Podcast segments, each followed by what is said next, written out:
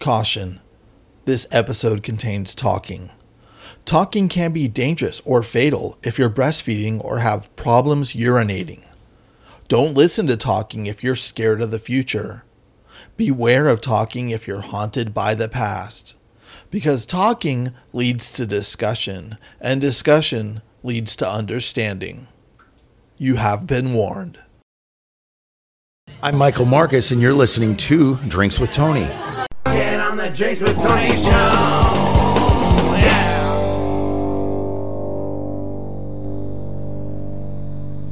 You're listening to Drinks with Tony. I'm your host, Tony Duchesne. Today on the show, we have Michael Marcus. He is the author of Number One Son on Punk Hostage Books, and we have Punk Hostage Press. I'm sorry.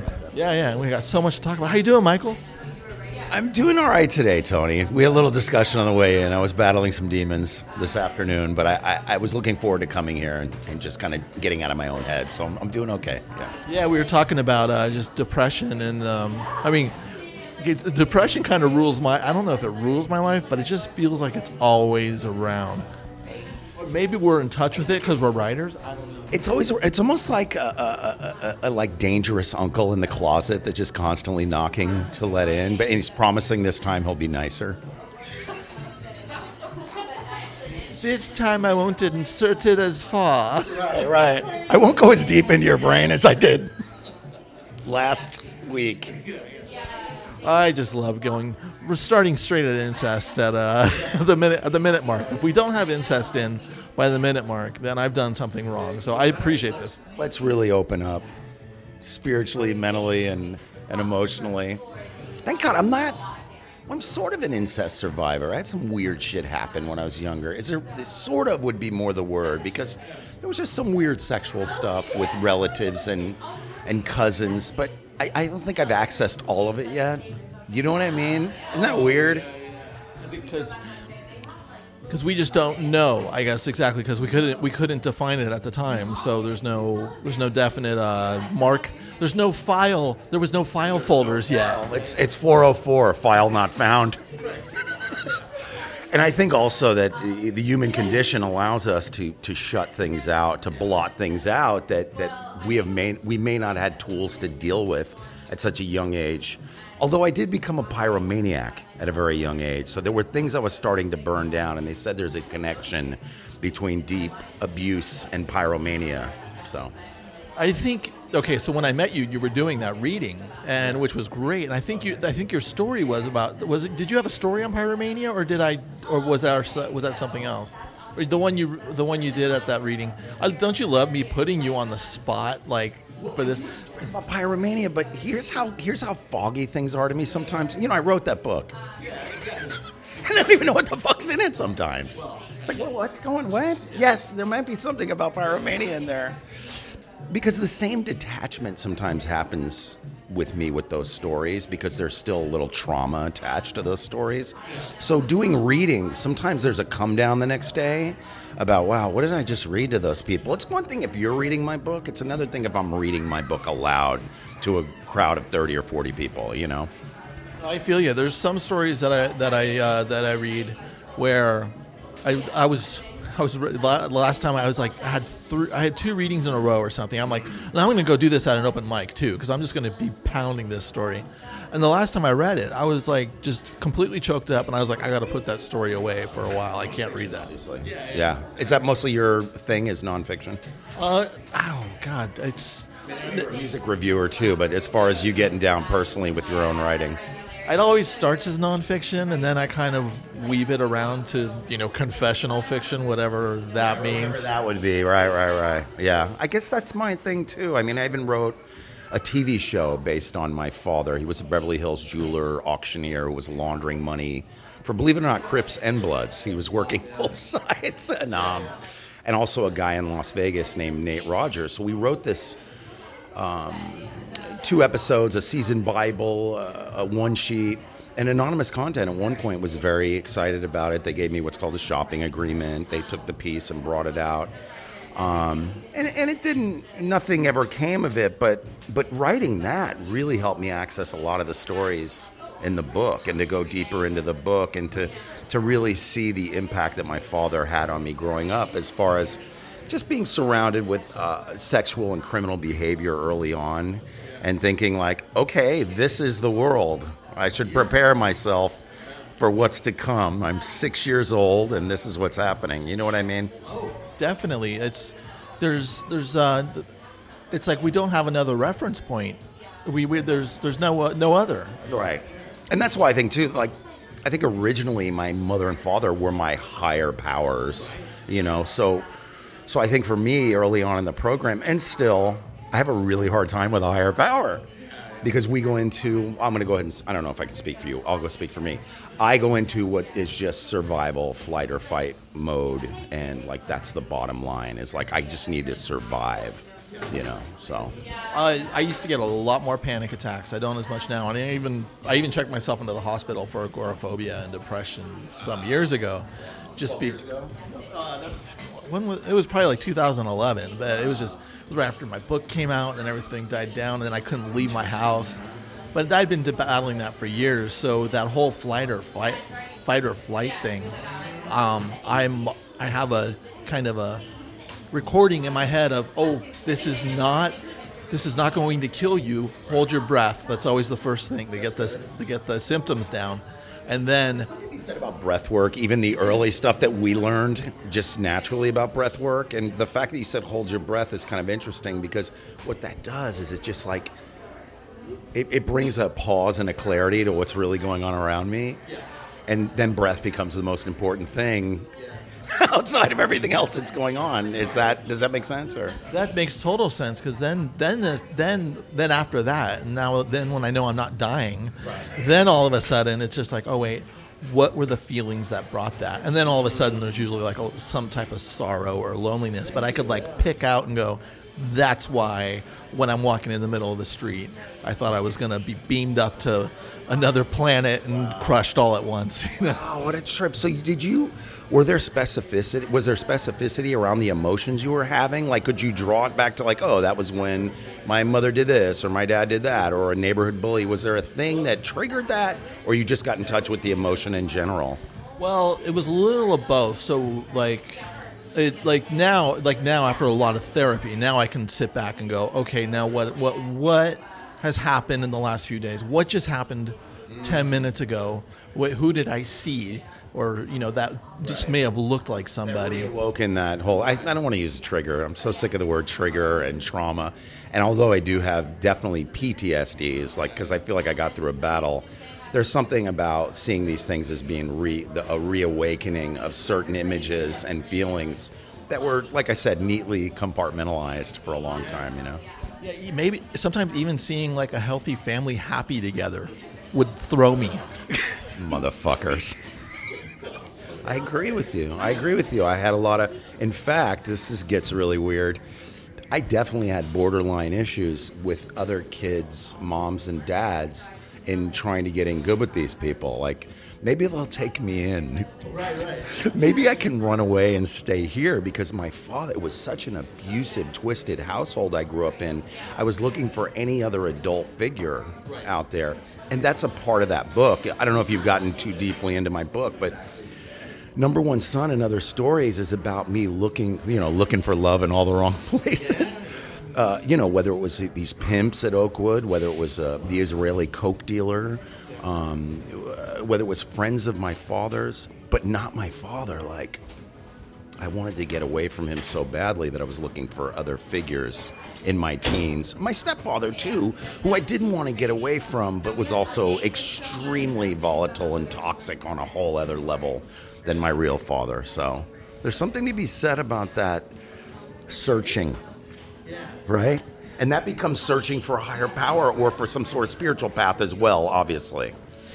that, that that's really interesting because I feel I feel like I'm you know the search doesn't end almost, but I don't know if, I don't know if I have a definition for what the search is. But the the higher power spiritual thing, I, I think that still grabs at me. The um the this you know it's like because I mean I grew up Jehovah's Witness. I don't know if I, so so the, my my experience. I have me beat.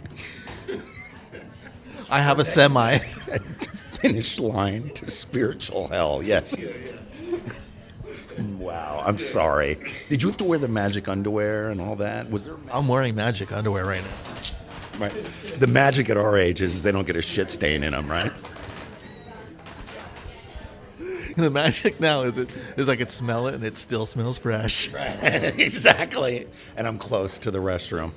No, I uh, that's Mormons. The Mormons did the magic underwear. I knocked on your door. I knocked on your door since I was like four years old.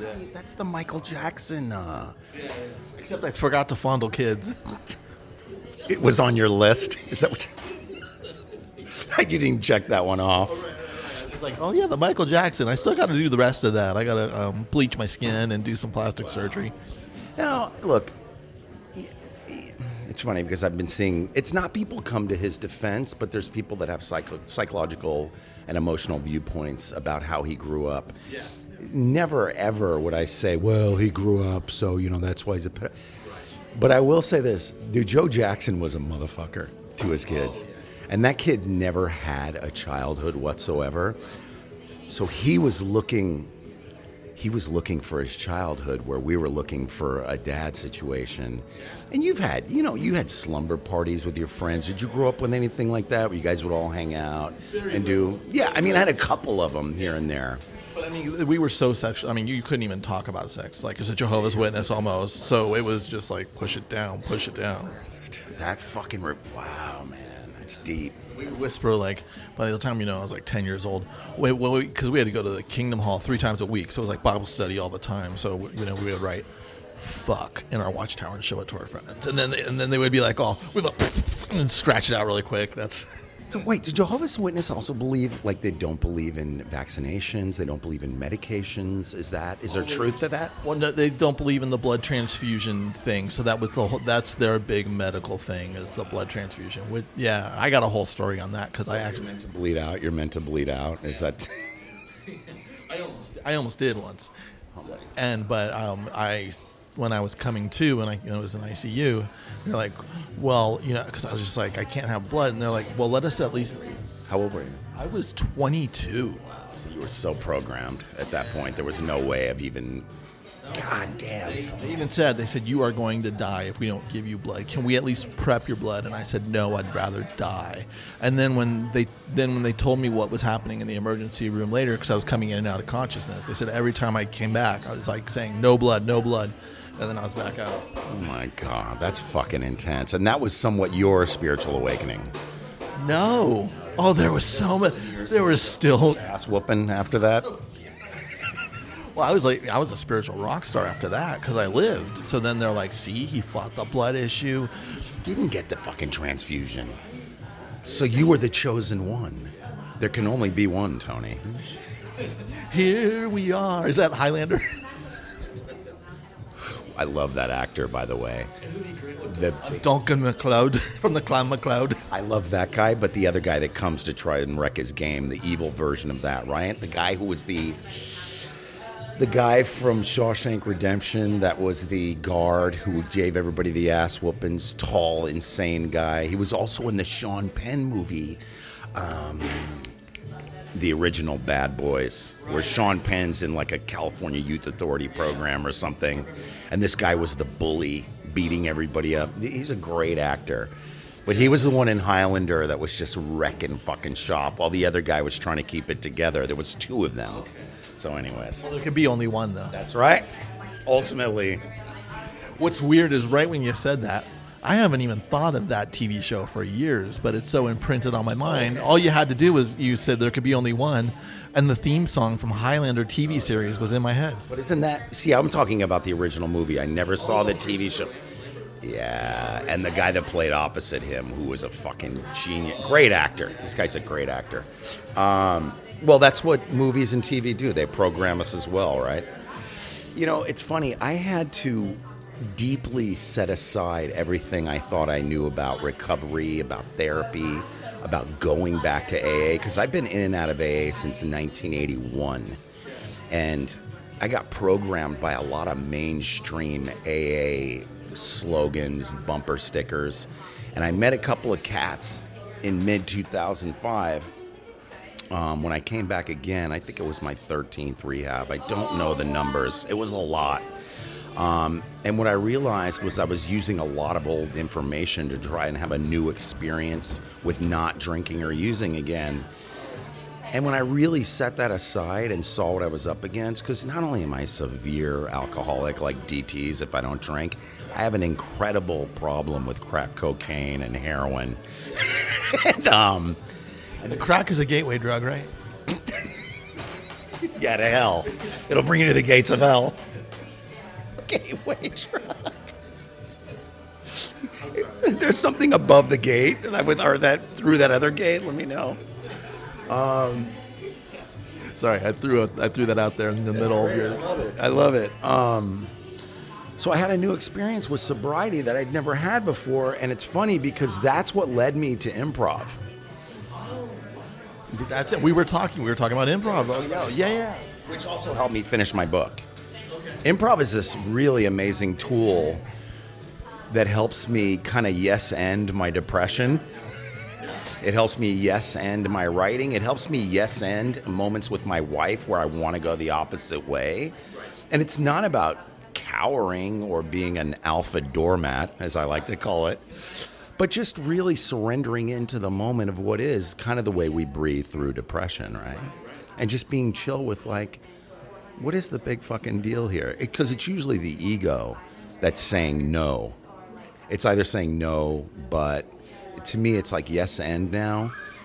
The other great word is maybe. And my favorite way to bow out gracefully is to say, you know, you might be right about that. There's no argument there.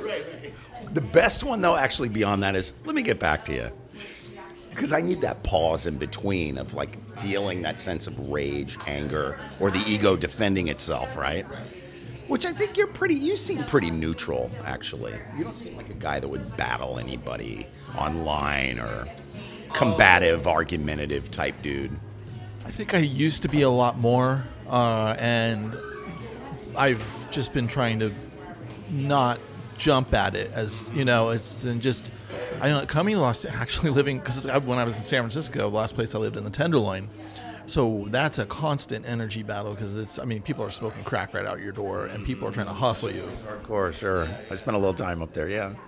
and it's just so when I came down here and I was like just even walking through a crowd, I was like, get the fuck out of my way, kind of. Then I'm like, wait, I'm the asshole, you know. And so I think um, just being in Los Angeles, kind of taught me to maneuver in a different way. Maybe I'm in the right area in Los Angeles. I don't know. You are. Do you walk more often than did you drive up here or did you walk up here? I guess you're pretty far to walk. Pretty far. Yeah, I drove. Well, I was, I was, I was, I, I wasn't at home, but um, because we're in LA, I was all the way across town, and I'm just boom, boom, boom, dum, bum. Yeah, Iris, my publisher. Thank God for her. I know. It was so weird because I was just like Iris, and she's like, "What are you doing?" I was just like, "Oh, I just had to do an, an interview, and I'm going over to do uh, Michael Marcus right now." And she's like, "Whoa, what?"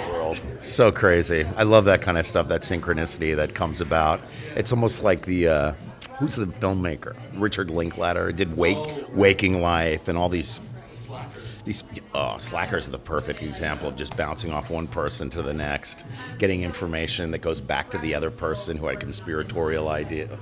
Beautiful fucking movie. That guy does time things with time and space that no filmmaker can do, except for maybe Bergman. There's a couple of old fucking school ones that do it, but yeah, he's amazing, man. He inspired me too. It's funny. I'm just thinking about all the stuff that inspired me through the years to go deeper with my writing and to look deeper at at time and space and what an effect it has on my emotions. And if I get too caught up in the past or I start what they call, I love this word, future tripping. This is my favorite one. Yeah, future tripping's great. Yeah. I do that all the time. I was thinking about next month's rent and it's only the fifth and you just paid this month's rent. It's like, And then yeah, it's I and you know me, you know me being in the you know where my income comes in sporadically is creatives. Yeah, yeah, sure. where it's just like, okay, I got till April. Whoa! After that, I got a Volvo with a wagon. you know, I didn't. I can put a. like- and then, but but everything always turns out, and it freaks me out. always turns out for me. The thing is, if I'm sober, things turn out. If I get loaded, I always end up homeless because I can't deal. It's hard to deal with uh, a landlord when you're smoking crack. You know what I mean? There's there might be a reprieve here and there between hits, but the, for the most part, it's very difficult to to get that deal with him. That can I just pay a little at the end of the month or the middle of the month? So Yeah, it's I I didn't I didn't even really I didn't even because this is how sheltered I was. I didn't really smoke pot or even get stoned until I moved to LA like five years ago, and that was kind of the first time I ever had the feeling of get, of pot, and I was like, oh okay. you kidding me? Wow. It's kind of cool though. Because I feel like being mature at that level or smoking pot or getting more into drinking, I feel like you've developed that adolescent brain better because you weren't just saturating it with THC, alcohol, and all forms of drugs. And you can make more of an adult decision based on drinking or using, if that makes sense. Yeah, maybe. I um I mean, what I found is I because I was like really starting to like pot, and then the next day, the depression was always worse. That part is the worst with pot. And, I, and now it's now, you know, my buddy's coming down this weekend. She's like, "We're gonna smoke pot together." I'm like, "Okay, but I'll smoke pot with you." But the next day, just. but other than that, I'm I yeah. funny about that is CBD works really well for depression, but THC just doesn't. Well, there's friends of mine that that usually use or they use these tinctures that are such a mild amount of THC within the CBD oil that helps depression. But now this is crazy and I'm sure it's very expensive. They make a ketamine spray for that's working for depression. A very mild amount of ketamine that you spray into your nose. So there's new things coming. Yeah. For me, I can't use things like that. Unfortunately, they kind of trigger me to want to do other drugs. If I do something that's minor mood altering, I only know that, Tony, because I tried to do that unsuccessfully for about 27 years. And all roads led back to crack and heroin and vodka. Yeah, it's. Um, I don't know about the crack and heroin, but I understand the uh, the appeal of the drinking and all. You know, especially in San Francisco. I've, I like everyone does. Everyone thinks I'm sober. drive in San Francisco, right? For the most part, you were on foot. So, like, why not? Yeah, yeah, it's deep, man. So coming, so coming to LA was like actually healthy, and then everyone thinks I don't drink anymore, and they're like, "Oh, you I was out with a friend of mine I haven't seen in years." He's like, "Oh, did uh, I'm gonna get a glass of wine? Is that okay?" I'm like, "Yeah, I'm gonna get one too." He's like, "What?" And it, I, it's just I have my very drunk stories I tell from San Francisco where I'm just like, "Oh, no, no, down here you just can't. There's, it's, yeah, Yeah, you can't get anywhere. So you were there pre Silicon Valley, and you were in Frisco when it was fucking like Lower East Side and New York City style stuff before it got ridiculously Trumpified, which happened way before he became president, obviously, or any of that. What a great time to be in Frisco. I was in New York in the 80s, and it was one of the most amazing experiences. I'm really glad I had that experience. And that was is that like Lower East Side? Is that where you're at? Uh, I was in the Lower East Side. I was on Long Island. Uh, lived on in Long Beach, Long Island, which was like real bro, you know, uh, Jersey Shore-ish type stuff. I got my ass kicked quite a few times, but I learned to fight, so that was a good thing. Your ass kick is, is the best way to learn how to fight. Uh, um, yeah, I, I haven't. Um, yeah, I'm not the guy that I, I'm, I cry in fetal position. That's my. Uh, that's my defense. and, and in most cases, people will walk away. Yeah, yeah. You know, they feel bad for you. I just lose my dignity and I keep my bones not broken. I guess. It's worked out for you up to this point. You're not a gun guy, then, right? Were, were Jehovah's Witnesses gun people? Some of them were, probably. Uh, maybe if they're Midwest hunters, but not. Um, Traditionally, just pro guns, but not pro gay. Not not pro gay, but not really acceptable. Anti, 100%. Yeah, yeah, of course. What about race stuff? Are they kind of weird with the black folk, people of color? Actually, well, my experience was absolute, like, totally not, and that's what was great about it. That was one of the cool things about, because the, the, I had to come to grips with what was great, especially about being a Jehovah's Witness, especially when I was writing the book about growing up Jehovah's Witness. Which I need to read, by the way. Everyone should buy it. If you read it, that's fine. Thank you. That's really what it comes down to. Right, Amazon, number one son, and other stories. 43 reviews, so that's pretty good. Which More than me. I think I got like 34. It's fantastic. I only had to ask for like 20 of them. I didn't ask for I didn't ask for any. I felt so weird asking. I don't like that. I, why do we have to do that? That's it just But it's funny because in working some sort of a program, I've learned that you know what, as an artist, it's okay to ask for some sort of recognition without being heavy-handed and desperate about it. You know what I mean? I'm t- I'm getting to learn like even with drinks with Tony and someone was telling me start a Patreon account and I'm like, you know, it's I don't make I don't have advertising or anything for this, but I'm like I can't ask anyone for money and then they're like, well, here's what you can offer and I was like, oh, okay, I I'll do more work and they can. You know, but it still feels weird. It might be because we're from the '80s, where it was just like nobody was ever going to make money. We were all going to die. That's such a weird. You know, it's. I don't want to be like that guy anymore, though. Like, because we're in a time and a place where what we, the words we have to say from that time and the place that we're from, people want to hear, dude. Because what's missing is the face-to-face stuff, and that we grew up on the street, and we had to like do some work to see where things were happening. You know, we had to go research. You had to go see bands. You didn't learn about these bands on MySpace or Facebook or Friendster. Like you were out on the streets in clubs, seeing bands and writing articles, which I love, man. It's fucking great shit, dude. Yeah. Well, I um, when I by the time I was writing, there were, the internet was kicking ass. But like when I was a kid, I would just I would we would find out about bands from friends. We would all make mixtapes, and then we would find out that they're playing San Francisco, and we you know we would sometimes I could tell my dad I was going uh, certain bands, and other times I'd be telling like I was going to Bible study and Brit and Ber- to see my Berkeley friends, and oh that's good, good job, son.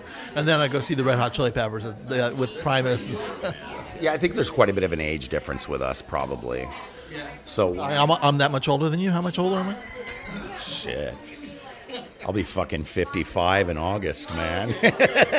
you know what I mean? Like, I went to Hollywood High School and I learned about bands by just walking up and down Hollywood Boulevard or wherever I was and heard music coming out, whether it was, you know, Def Leppard at the fucking. Uh, at the Troubadour, or whether it was, you know, uh, Black Flag at the Starwood, whatever it was, like, or somebody would tell me I was a very dorky kid. So when I moved up to Hollywood, I learned a lot about punk rock and and the scene of what punk rock meant at that time, which it, it, it meant do it yourself for the most part. There was a very I wasn't from the the art music crowd, which which I listened to a lot of. Uh, Suburban Lawns, some of the early bands I think of that were, you know, more into the art scene, television, some of these other bands. You know what I mean? Um, when I got up here, it was more public image, Black Flag, Adolescents, Agent Orange. God, there's so many of them. Um, you know, GBH. Uh, so yeah, it was definitely a different scene for me, and there was a lot of anger involved, and I was attracted to that for for for a lot of reasons. Because being an abused kid and growing up with fucking Karl Marcus, the Romanian German Jew maniac from the Bronx, I, there was no way I could kick that man's ass. you know what I mean?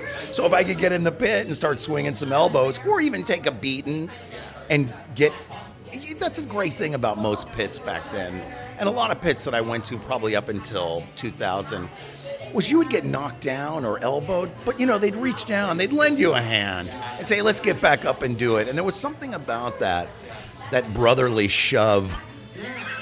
No, I was so attracted to that. It wasn't like I was doing it at hardcore shows. I'd be more like a, uh, you know, or you know, like kind of like a Red Hot Chili Peppers or a ska show, where it, the pit wasn't crazy violent, but I would come home bruised, and the next day I would feel so good because it was just like it was almost like I needed the um, like as dudes, you need to have that kind of playfulness, like bears at after each other, and it just it does something, you know. Absolutely. And that second wave that occurred in 1990, I moved back to LA, was the Red Hot Chili Peppers. It was Soundgarden. It was Body Count. It was um, wow. There was these great, there was these great bands in LA that never really exploded, and there was a great punk scene that was happening just locally that was a lot of about pits and everybody hanging out and showing up together. There was a place called the I don't know, I'm sure it's still there, Gaslight and Raji's and English Acid, where bands were first starting, Green Day and uh, Rage Against the Machine, and then there was Jabberjaw, which was this coffee house. I spoke. I think we spoke for a second about earlier. It's dude. There's mixes you can get online, live from Jabberjaw and uh, there was this Jen and Eric, these two people that were pretty much curating the place, and had a direct stream to Sub Pop, like Sub Pop Seattle. So we were getting all those bands through Jabberjaw with Screaming Trees, the Melvins, Temple of the Dog, Soundgarden. I mean, dude, I get chills just thinking about it because I never thought there would be something like that again after growing up in the 80s with punk and new wave there was a, there was a reprieve from all that. Music got kind of weird in the mid '80s. Black Flag, all these bands were trying to hold on, which, by the way, made an amazing comeback too, thanks to the Seattle scene. Um, I, in my humble opinion, anyway.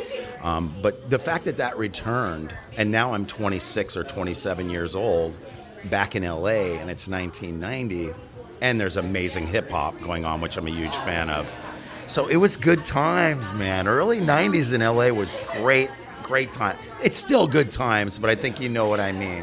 I did. I started. Uh, I did college radio. It started in 1990, and San Francisco. I, wow. At KFJC in San Francisco, and um, I, that's when I left the Jehovah's Witnesses just for a little bit. But then I got scared and came back. But the my the, my crew from KFJC in those years I'm still dear friends with all those people. That was just that was such an important moment for like all of us, and to find out we were all going through really bad shit, and we came together in this weird collective of just radio junkies who wanted to learn how to splice reel to reel together and do our radio shows at 2 a.m. to 6 a.m. Punk and new wave and hip hop, sort of like KXLU style ish. Uh, my favorite. I love that shit. I would love if I was really independently wealthy, I would be a DJ somewhere with a wall of music and be able to really pick and choose stuff that I know people would be into because that was the experience. Because I grew up listening to a lot of jazz, listening to a lot of Frank Sinatra, Billie Holiday. My mother and father had an extreme eclectic mix of music.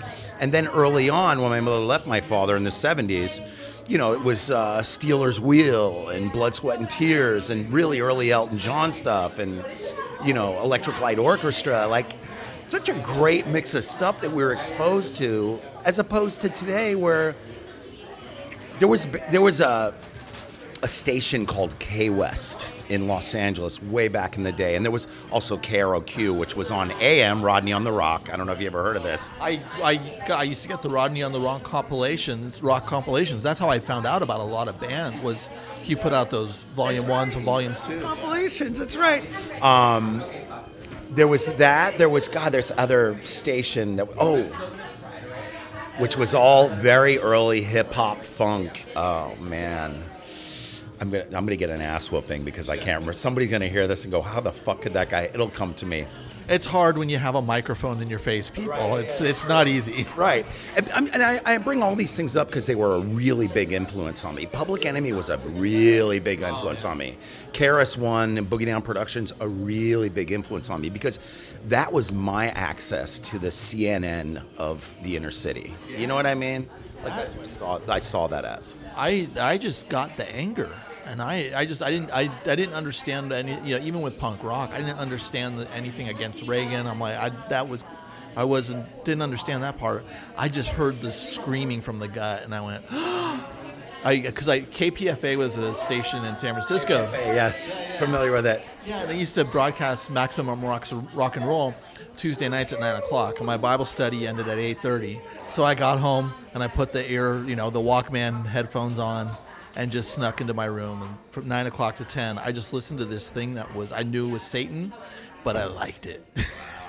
Fantastic. Um, yeah, that that kind of music saved me. K West was a lot of it early industrial stuff, Kraftwerk. K West was amazing, but these it's pop music killed those fucking stations. Like once I have to say that that video truly did kill the radio star when I think about it because I remember the early days of MTV and a lot of these stations were struggling for listenership.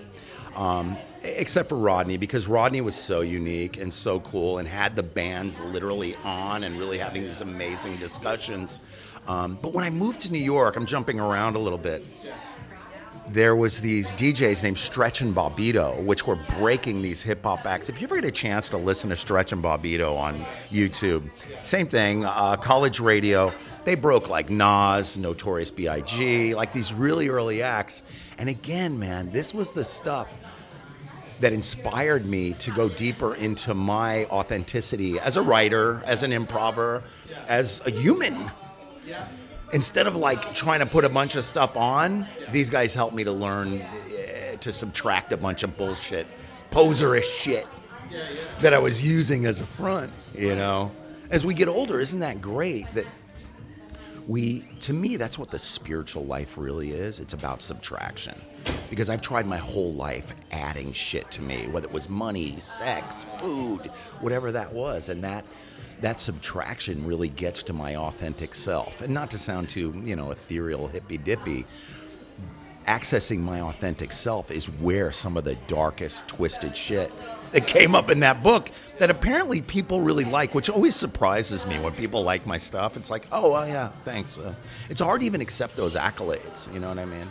Oh, way way too much. Cause it's just, I, I, and it's so hard for me to go go back and read anything I wrote for so many years. It's like I can't even read the articles or for the Chronicle because I look at them. I'm like, oh man, I could have done this and this and this. What do you think that really is? Is there a tinge of of some emotion that goes with that? Is there something that you think you could have done better? Um, maybe that, or maybe it's some weird thing where I'm trying to trick myself. Thinking that I'm way better now and I'm going to be way better again, so I can keep. It's my way to keep writing, I guess. Future tripping. Future. Well, because you're fine just as you are, right? I mean, I have a hard time believing this about myself, but I'm going to go ahead and say it about you. You're fine just the way you are, Tony. we just had a breakdown. Is that like you just got a Tony Robbins moment right there? That was Good Will Hunting. it's not your fault. It's not your fault. They made a hell of a movie. They sure did. Yeah. It's funny because he should have been saying that to Robin Williams, I think. Real life, yeah. Ah. Another person that really inspired me. That yeah, I was very young, and somehow getting into comedy clubs with my sister, my mother, with my uh, with my brother, and he was one of the acts I saw very early on. Him and the unknown comic. The unknown comic used to wear, and Freddie Prinze, and Franklin Ajaye, if you know who that is. Freddie Prinze was uh, Chico and the Man, right? Chico and the Man. That's right. That's right. And Richard Pryor. One of the first albums I ever heard was it uh, was it something I said was a Richard Pryor album. This was in '76 or '77. Actually, it was earlier than that. I was already into Pryor because my mom bought me an album that he did in 76 and i'm only saying this because it was the name of the album it was called bicentennial nigger and that's again also where I learned the truth about people of color and how black people were treated. And he talks, he does a thing in there towards the end, at the end of the album, about like a shucking, jiving dude talking about 400 years and how happy we were. And he's like, y'all forgot, but we'll never forget. And it ends on this really dark note. And I'm just like, I'm getting chills thinking about it because it, again, I had these awakenings when I was younger. Thank God I grew up in multiculturalism that how fucked people of color and women really were. I saw firsthand how fucked women were because my dad was with five different women that he abused all of them. I was like, okay, maybe one of them deserved to be abused. maybe one was out of control because when you're a kid, you don't know, you can't differentiate who the real bad parent is. They're both fucked. But is it that one or is it that one? It's like, it's like door number one or door number two. So when I saw that that kind of treatment of people in general, of women in general, I really started questioning everything that I thought I knew and I grew up with at a very early age. And same thing when I moved to LA in 1979, 80. I'd been living in Orange County before that, which you know what? I know a lot of people down there. I'm not going to talk shit about Orange County because it did have an amazing punk rock scene, and it still does. And a fellow writer, Jack uh, Grisham from TSOL, I, I love that he's down there and he does a uh, really cool little morning show on Facebook. I'll hit you with a link once in a while. And he's just, he's, you know, I don't have any heroes, but if I did, that guy would be the closest thing to somebody that I really respect that's still out there doing it, man. But yet has access to vulnerability and sincerity that I rarely see in old school punk rock dudes. You know what I mean? Oh yes, I do. That's uh, that's one of the reasons why I kind of stopped interviewing musicians and getting out of that because, you know, there's there's the, the four out of five that are great, but man, that fifth one, I'm dealing with an ego and an image that they're trying to project, and that's why I'm just like, I'm, I'm like a writer guy. We just we come out and it's you know especially our age is where we're just like we could just talk normal to each other. We don't have to front. we have to put on this whole. Th- so no Johnny Rotten interviews coming up in the near future. Oh my God! Want to? Would you? No, you know I used to want to, but like after I've seen his like rant, his drunken rants recently. I don't know if you saw the Marquis Ramone. Huge Trump fan. Which listen, I love the Sex Pistols. I would still listen to the Sex Pistols.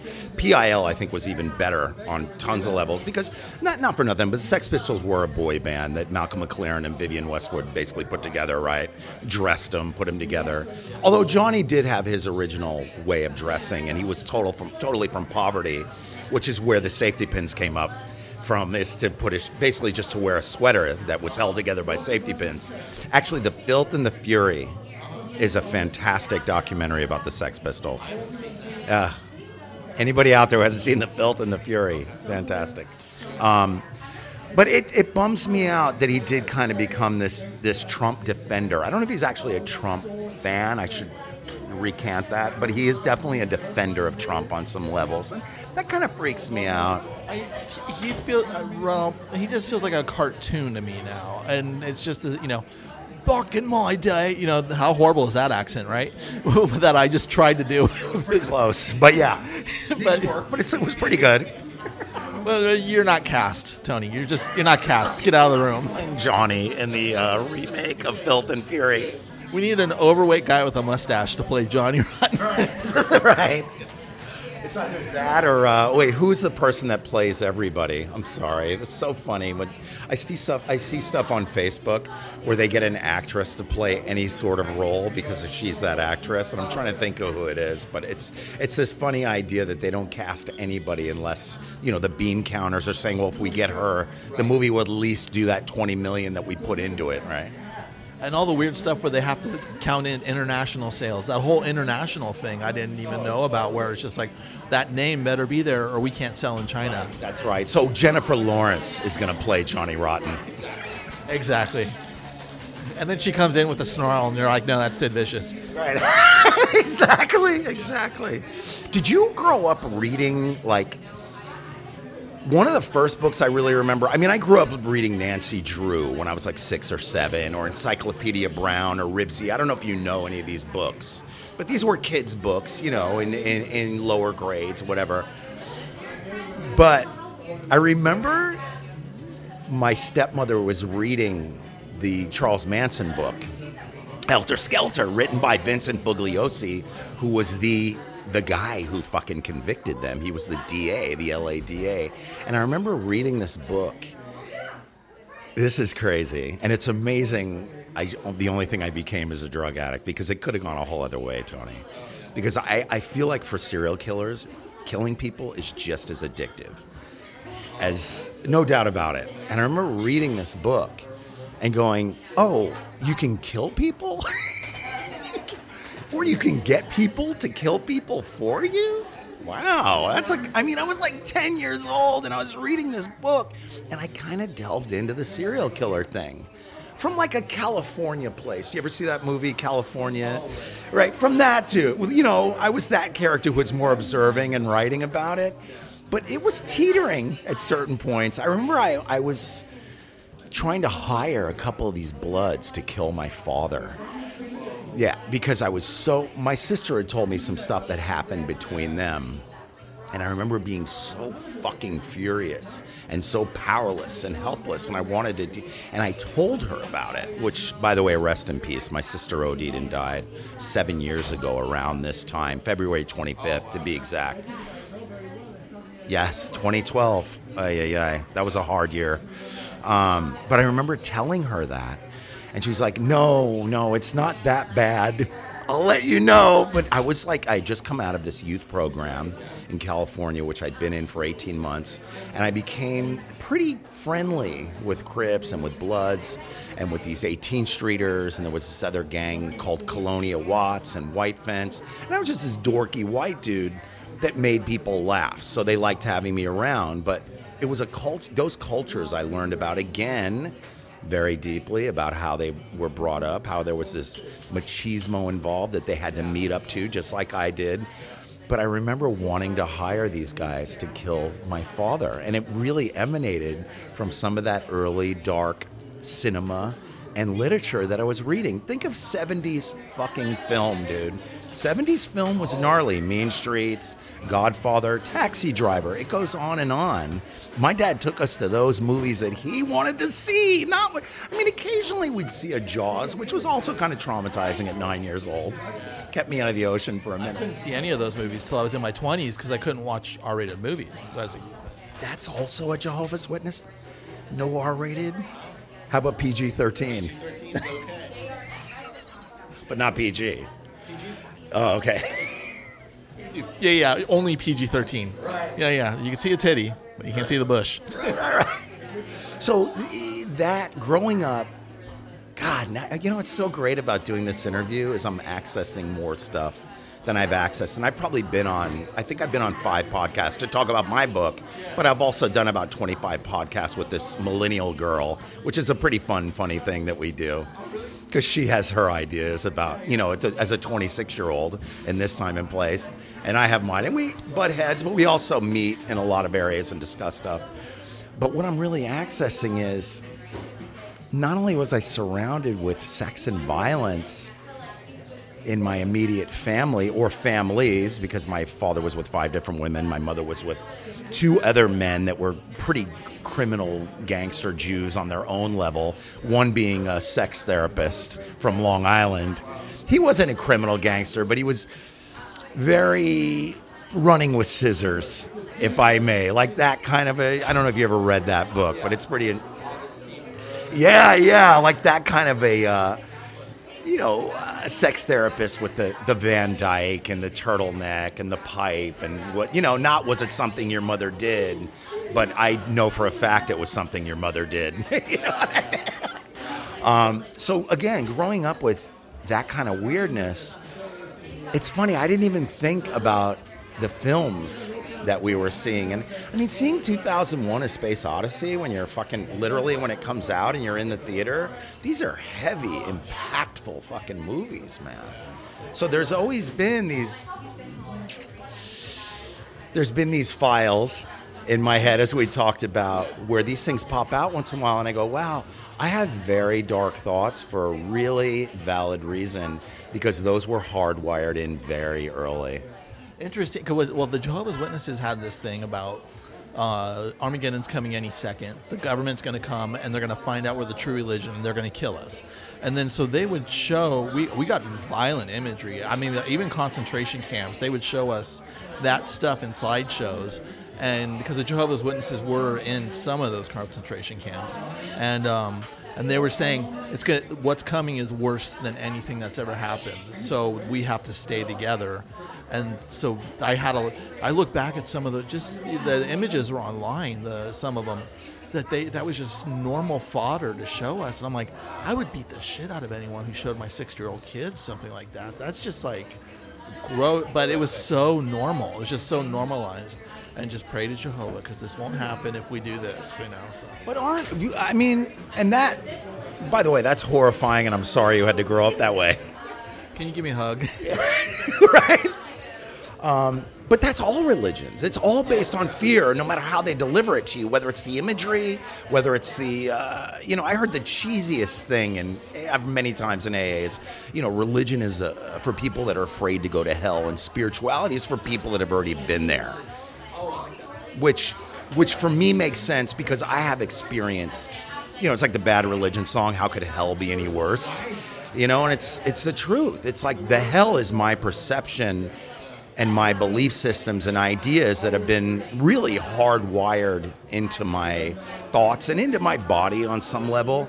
And the, the, the freedom or relief from that is really setting all that aside to be present with you doing something like this right now and not being dominated by a bunch of that shit and being able to talk about it freely without really no repercussions because when we were kids there were going to be repercussions if we talked about what the fuck was going on outside our home right Yeah, the whole secret, you know, don't that family secret. Yeah. yeah and and you know the internet has so many wonderful qualities if you could sift through the fucking garbage that's on there and i think one of them is is that there's people that have gotten a lot of freedom by really being straight up about their stuff and not being worried about being judged obviously, there's a ton of bullying and a bunch of shit and internet shaming that goes on. I just, I just duck. Me too. And I also have learned, as we spoke about just a little while ago, is to not engage. Somebody shits all over my post. I, I- actually, I used to just block people right off the bat. And I'm like, you know, I'm not even going to do that. I'm going to give them three or four more chances without engaging and being combative about it. You know? I've been getting very, um, I guess, more attuned with the energy that I let in in my life, and so and that the people around me, uh, it's you know, uh, it's like oh wow, like sometimes I'll even be like, damn, that person's, I can't be around that person, and then I get self-reflective. I'm like, oh shit, have, have I ever been like that around someone? Maybe I repelled the energy before. It, you know. I, I'm, I'm a hippie sometimes in this in this encased in this body. Yeah, You know what? I'm trying to access my inner hippie. I, I just yeah I always something really funny. So my wife, this amazing woman, grew up in LA too. Uh, Fairfax High School, old school punk rock girl.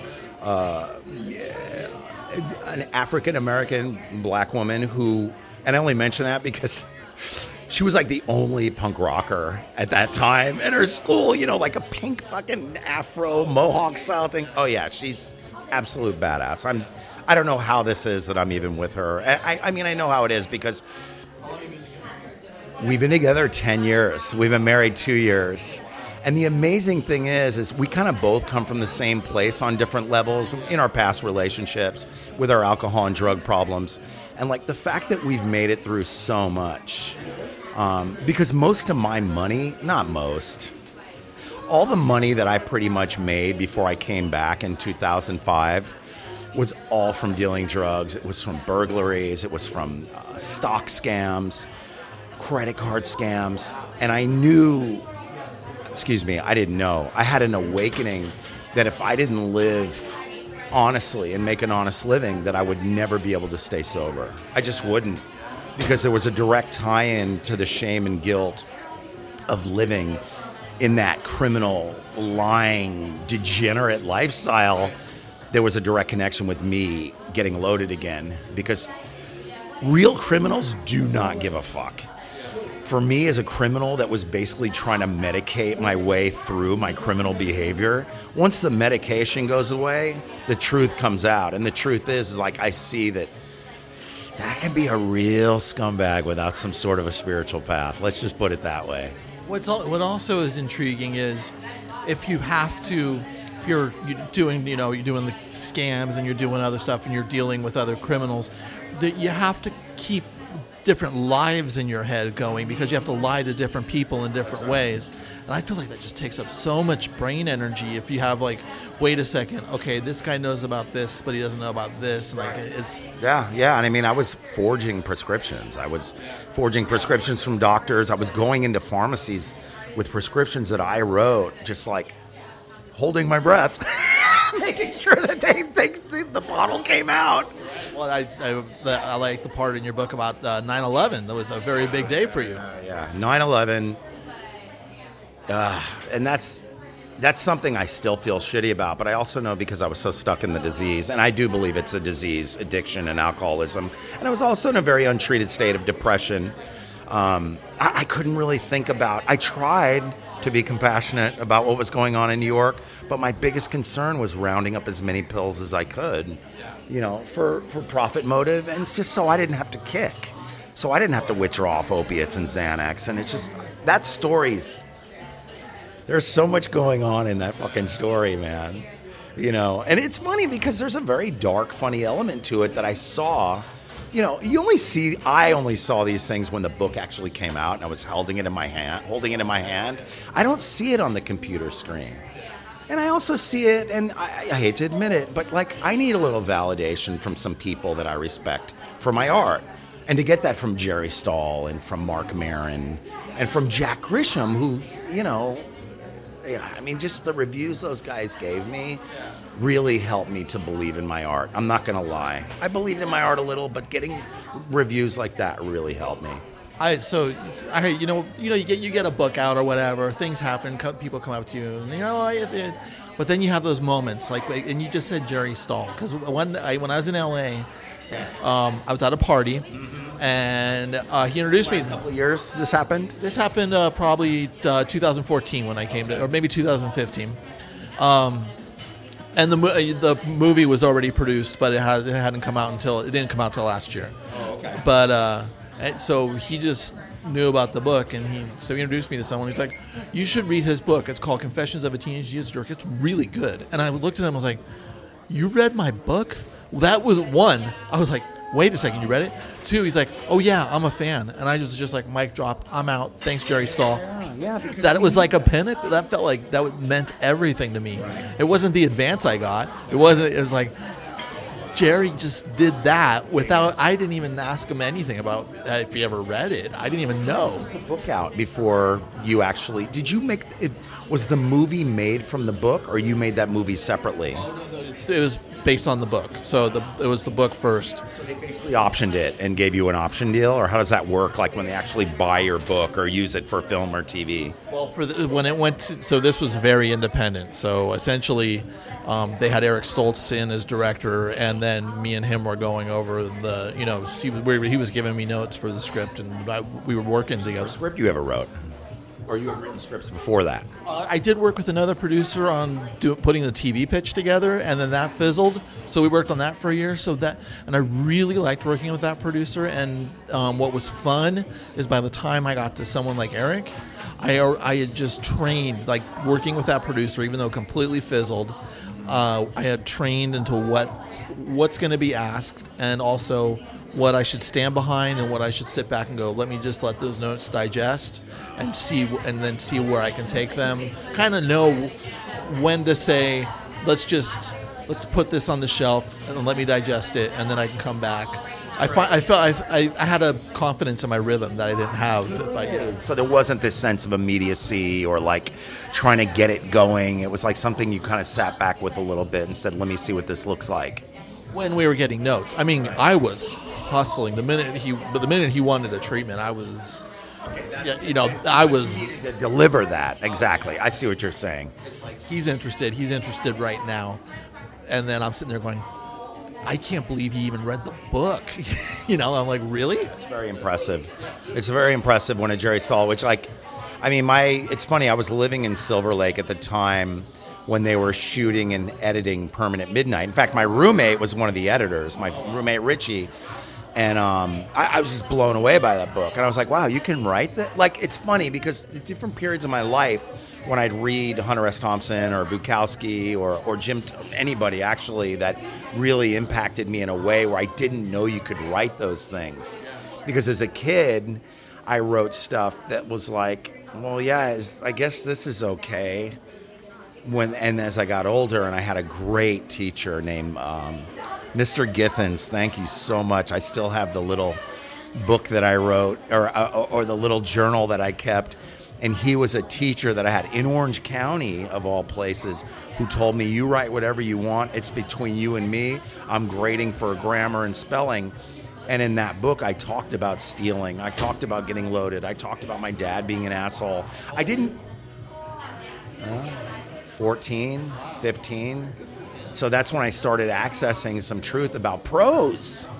You know, not purple prose, but black and blue prose, right? You know what I mean?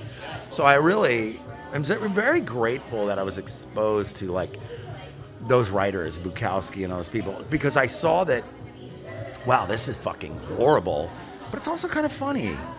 And to find that kind of comedy and that drama and that really intense beatdown of the human condition, that's the magic, dude. Yeah, I mean, it's it, it, the tragedy and comedy are just so close to each other that just push it a little to the side, and all of a sudden, it's you ha- you have a comedic piece out of something horrible, and it's just. And what not a better way to deliver your art than like with that kind of sincerity and realness about that's you know the Scorsese. Those are the movies I grew up with. Yeah, they were horrific and scary, but there's some really funny parts of of Goodfellas and and and uh, you know Taxi Driver and his earlier stuff, even uh, Mean Streets, dude. Didn't he, didn't he even do comedy with Robert De Niro first before yes, any of that? And then because it was called King of Comedy. Oh, King of Comedy was rad. That was dark. Boy, I mean, a horrific story of, of of this guy who was so deadly, but at the same time, there was such amazing neighborhood style comedy and those guys all growing up together. Yeah, man. Did he do comedy with De Niro before that? I think, I think, way before that. I haven't seen any of the movies, but I think they were trying to go the comedic route, and then I think they did Mean Streets. I will find those. I want to get back to um, because you were talking about getting into the, like uh, getting out of the self censor, and the back to improv. When did you start doing improv and the whole yeah?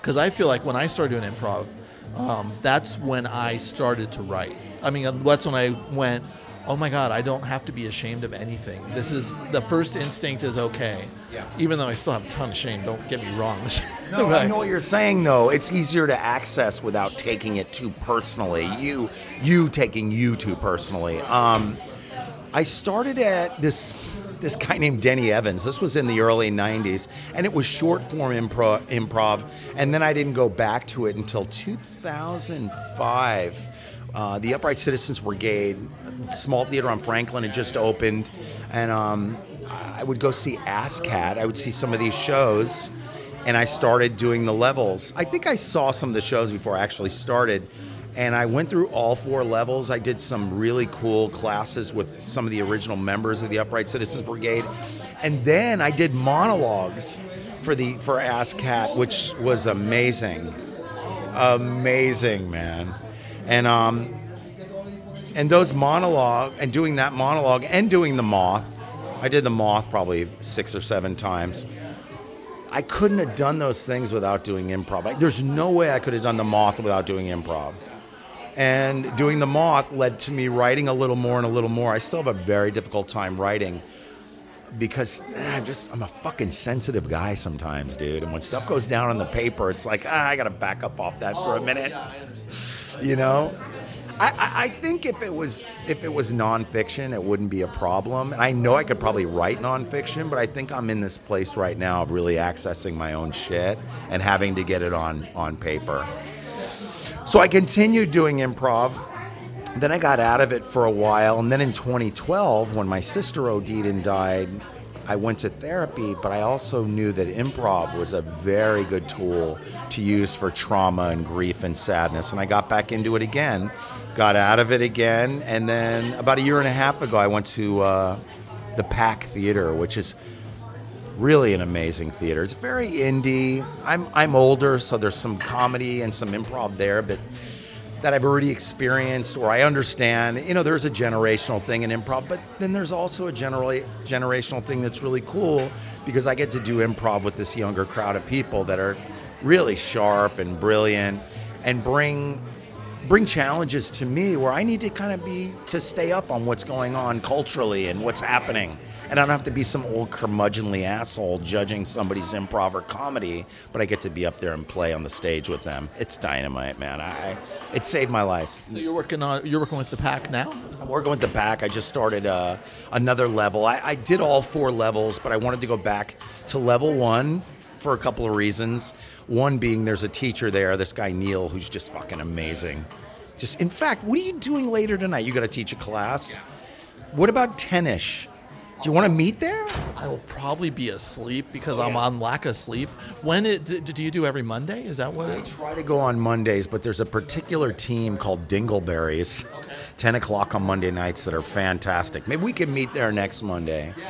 Because I, I, I want you to come and see this team. They're amazing. In fact, go see any shows at, at the Pack. But the Pack is at the right near the complex between Santa on Santa Monica between Cole and Cahuenga.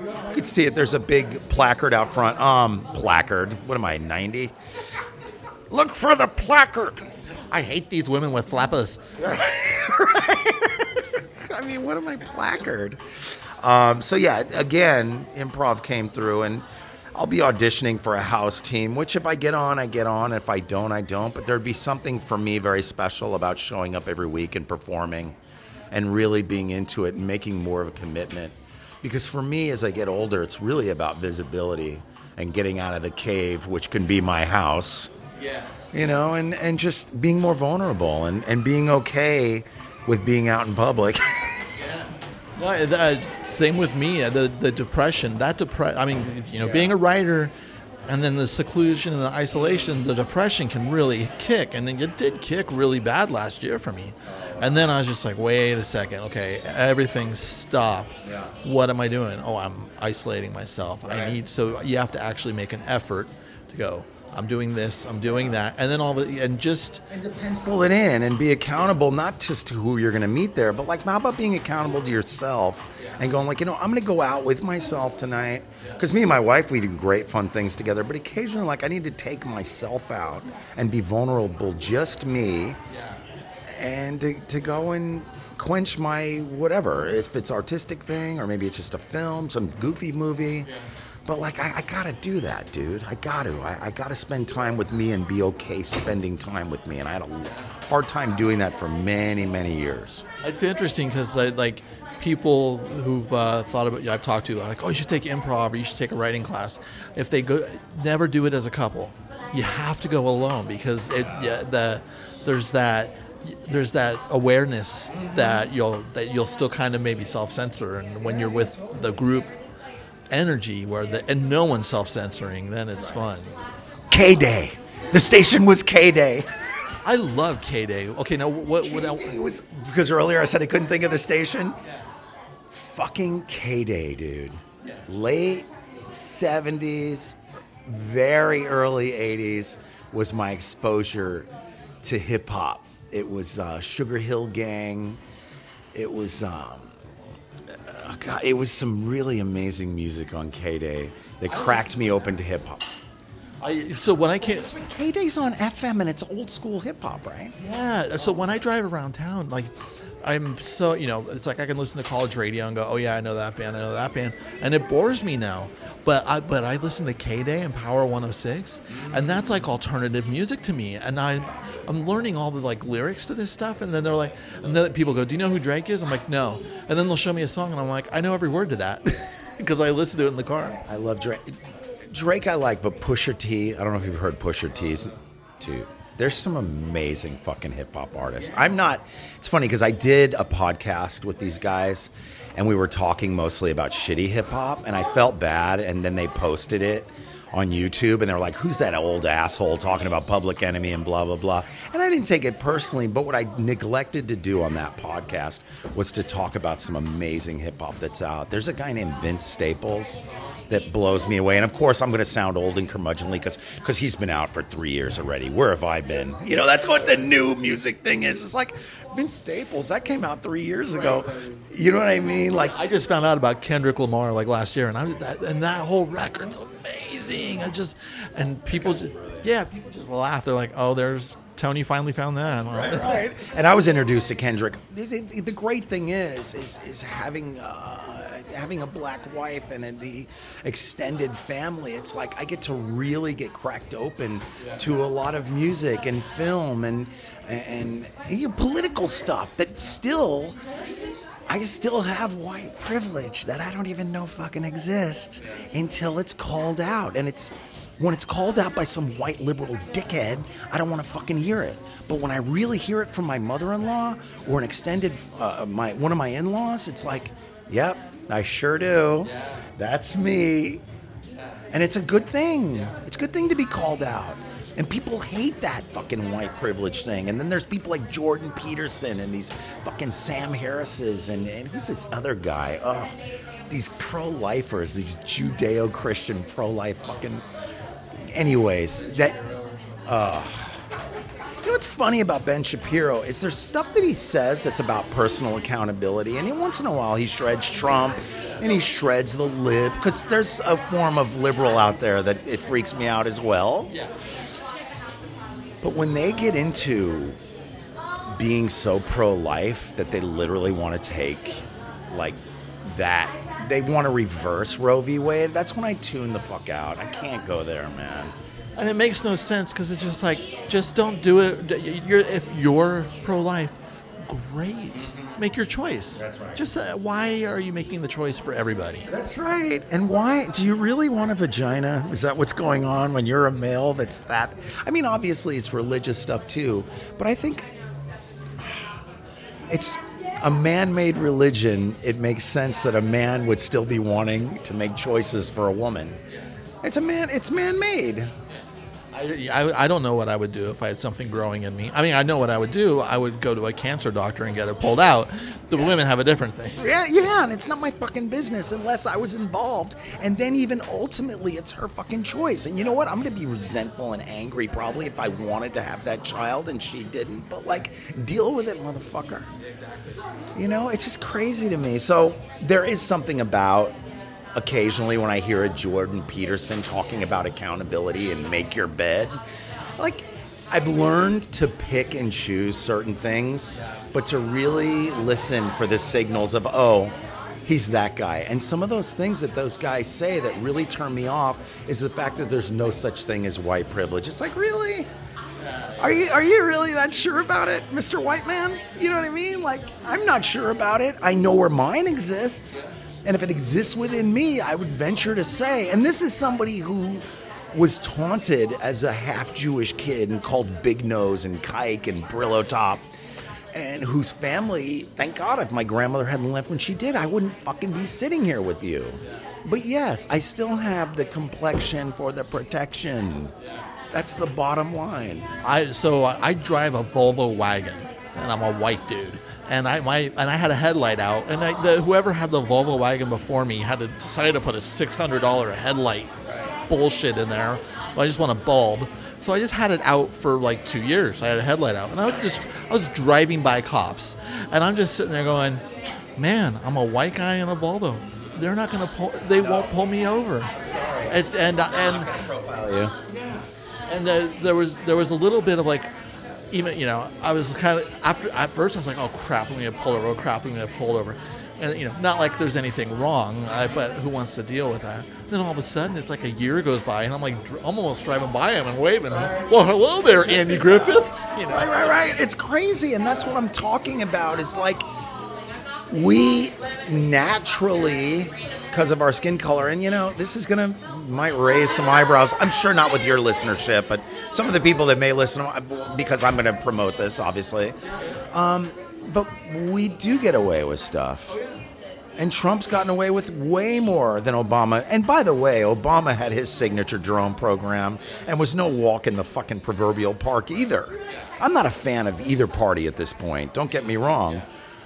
But like, it's pretty obvious to me that Trump's gotten away with a ton of more shit on a lot of different criminal levels than Obama did. I mean, it's like Noam Chomsky says if we really imposed some criminal laws, every fucking president would be brought up on criminal charges for and war crimes. We know this.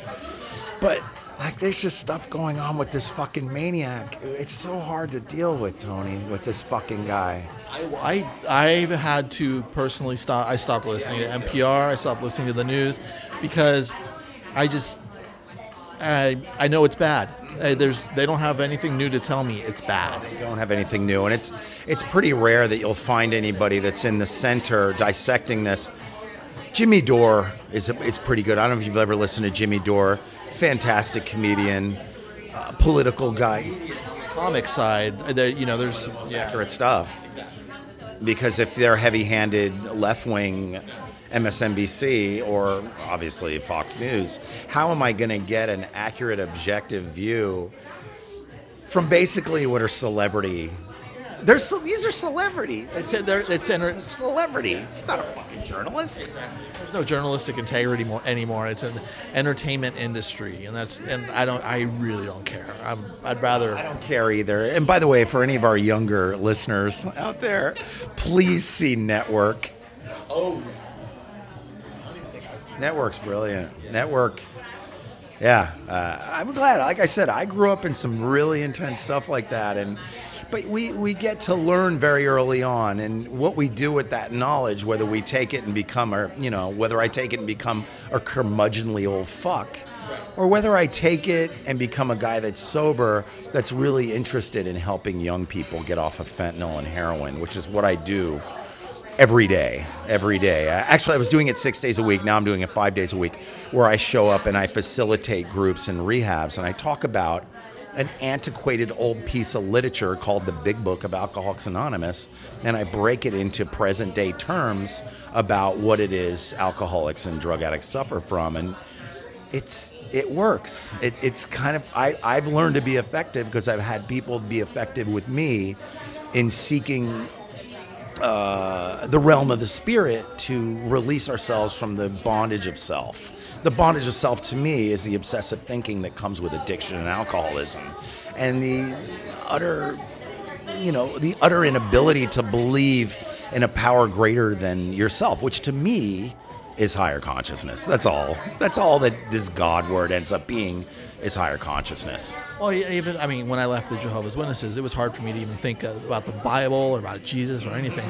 And then now I go, wait a second, that Jesus dude had some pretty good shit to say. Just, just don't, you know, you, it's, there's things that you know, it's, you, you can pick out the good parts and go, you know what, there's some good stuff there, and don't deny the. you you were able to have that awakening because you were violated. you were violated spiritually. Because I think as kids we were born of these. You ever listen to Alan Watts? He's pretty amazing. He's a, he's a Bay. He's from the Bay, or not from the Bay, but he did a lot of stuff up there. Uh, he had like a boat, Marin or something. But he talks about accessing space, space consciousness. Eckhart Tolle talks about this too. But like how we're so hardwired to be to be stuck in object consciousness, to stuck in the world of materialism, and to not see clear, open space in our thinking, and to to not be open minded. And for me, to not be some curmudgeonly old fuck is really only because crack opiates and alcohol kicked my ass into a state of being reasonable in the realm of there's got to be something else out there. You know what I mean?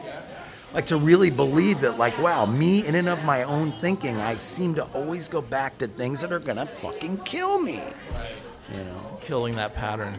Michael, thank you so much for coming on the show, man. It's been great. Thank you for having me. Seriously, this was good stuff, man.